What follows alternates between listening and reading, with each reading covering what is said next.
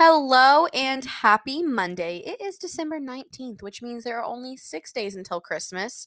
Tracy Poe, how excited are you? Emma Roy, I am very excited. How about you? I am ecstatic to say the least. And if you did not catch, that was our introduction. This is Emma Roy, and that the beautiful angel just talking was Tracy Poe. So we are so excited, like we said, for Christmas. We are doing four parts of fun things to do with your friends and family at the holiday gatherings or festivities. This is part four. So if you have not listened to other three, go do that. They're fun games. I believe it was ooh blindfolded Jenga, live tic tac toe, and what's in your stocking, if I remember correctly. And this one is a door decorating contest. So we will also be putting up videos on YouTube if you want to go make fun of us, if you want to support us, like, subscribe, leave a nice comment, definitely do that. We will link that below. And those videos are uploaded or in the process of being uploaded. So that was a lot of fun and we had a blast doing that. Tracy Poe, why don't you go ahead and do our listener of the week? I would love to. Our listener of the week is Olivia.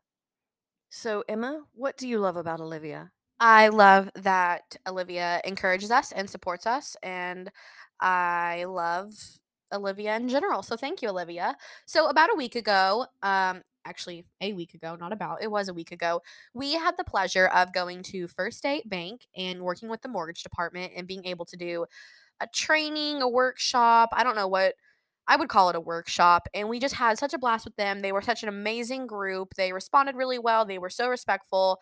It was just a blast working with them and getting to know them. And a huge shout out to Philip. He was the best. He basically created this opportunity for us to come in and do what we do. So thank you, Philip. Thank you, First State Bank. We love you guys, and we had such a blast working with you. So we are excited about what the future could hold.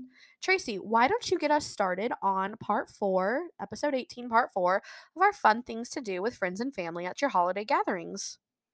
I absolutely will. So, I was inspired with this week's activity by your high school. So, do you remember when you were in high school and you all did door decorating contests? Yes, I remember especially during like homecoming week, it was a big deal and all the we'd have competitions and prizes and stuff for who could decorate the doors the most. I don't know if we did it at Christmas time actually now that I think about it. I think our teachers might have decorated their own doors, but I don't know if there was ever a contest at Christmas time. Well, that is what we're basing or at least my oh, my vision is when you all did the door decorating contest. So, here's how we're going to play for well, here's how you all can play. So, if you want to do it with your family, because these are activities you can do with family and friends at your holiday gatherings. So, if you want to do it just your family, you can have everybody decorate their own bedroom door. Now, if you share rooms with somebody, the people in that room can either do it together or they can be assigned another door somewhere else in the house and everybody can have a door by themselves or you can team up. So, if you want to have somebody come in and judge, if you are that competitive, if you want to have somebody come in and judge, they can look at the doors and you can create a list such as prettiest door, ugly Christmas sweater door, most creative door. You can have themes, Grinch, Frosty the Snowman, that kind of thing. Or I think Emma has something to add. Yeah, I was just going to say if you don't want to have someone else come in and judge, judge, but you can't vote for yourself. You have to be unbiased. You everyone in the family can vote, but you cannot vote for yourself and you cannot pay your sibling to vote for you because that's something I would do. I'd be like, "Hey, blank, here's 20 bucks, vote for my door." So don't do that either. Don't be like me. Okay. Or if you want to be super competitive and you're bringing somebody in to judge, and it's not just you all judging, don't assign yourselves your own bedroom door because that would give it away. So, kind of mix up who gets what door. That way, your judge blindly will truly vote on whatever criteria you set forward. So, I like that a lot. That's that's pretty good. Now, if you want to do it with your friends, likewise, you can team up at your party or your gathering mm-hmm. and assign different people a different door. So you can come up with your own stash. Here's here's how I envision this. You can either come up with your own stash of things to decorate and everybody gets the exact same thing, or you can have just a pile of stuff and play a game to determine who gets which stuff. For instance, you could do rock, paper, scissors or something like that. Um, draw a piece of paper, short straw, whatever you want to do. And then just in rotation, if you don't want everybody to have the same thing, in rotation, they get a pick from the pile. So then set your timer for however long each team has to do their door. And that's it. So, what do you think, Emma? I like that. It sounds like a blast. I like the idea. Like I already said it, but how you were having a judge come in and then everyone has to decorate a door that's not theirs just so you don't really give it away. I like that. And I like that that you could do it like ugliest door, prettiest door, most festive door, least festive door. I mean, there's so many options that you can choose from. And also, if you don't have supplies, we do have an Amazon affiliate association, whatever it's called. And it's linked in the description where you can go and you can click our link and you can buy the supplies. And if you buy them now this week, I believe they'll get there before Christmas. But if you're like me and you like to celebrate Christmas well into January, that's okay too. I'm one of those people that it needs to be like a two month thing for me. So I like that a lot. I hope you guys have enjoyed this four part mini series of fun things to do with friends and family at holiday gatherings. We had a lot of fun coming up with it. And like I said, these are activities that we've done or we will do, and we are going to do videos on some of these. So you can find a lot more on our YouTube page. And we do have some products dropped. So we do have a, ooh, holiday festive DIY fun pack. I don't know if I totally botched that. I should probably know that.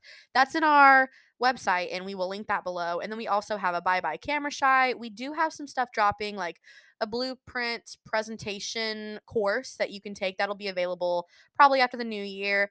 And if you are interested in having Tracy come and I'm taking so many breaths because I've had so much caffeine. So I just feel like I'm all, but if you are interested in having Tracy come, don't make me laugh. If you're interested in having Tracy come and do a workshop, a training, whatever it is for your company or even like your family, just some family bonding. If you want to hire someone, hire Tracy. I don't know.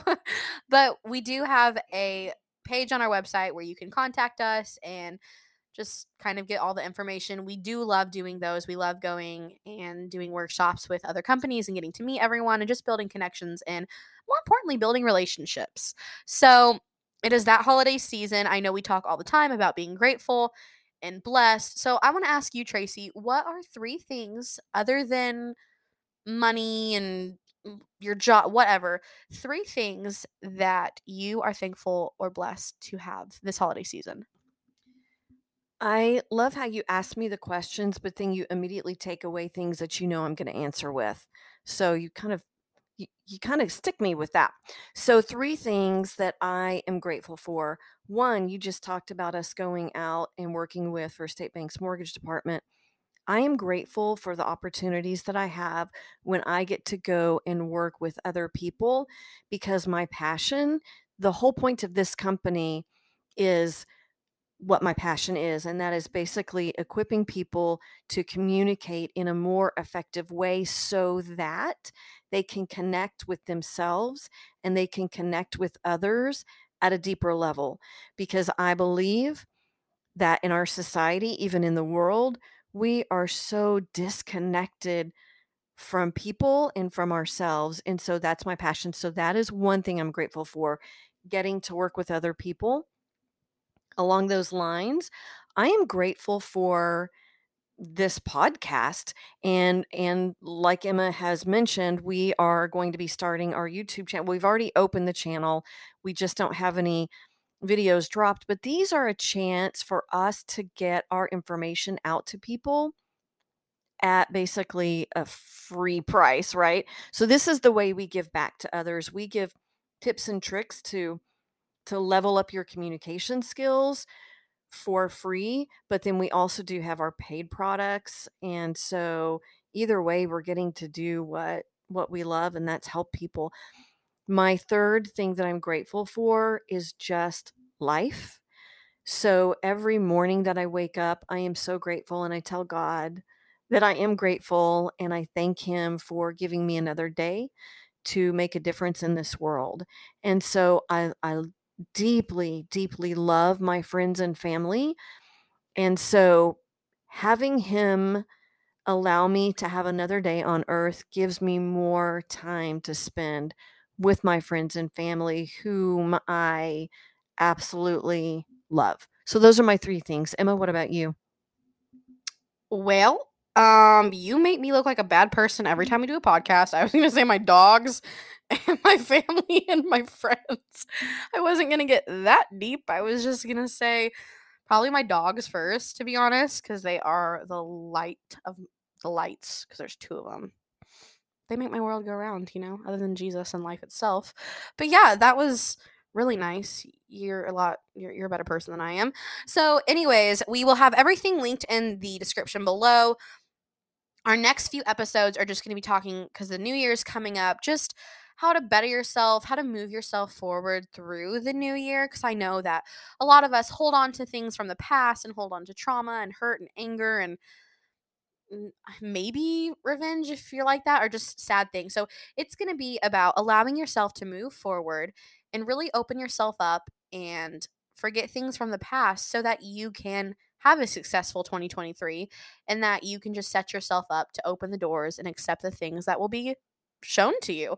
So, we will talk to you guys in a week and I hope you guys have a great week. Hope everyone has a great Christmas and a happy happy holiday.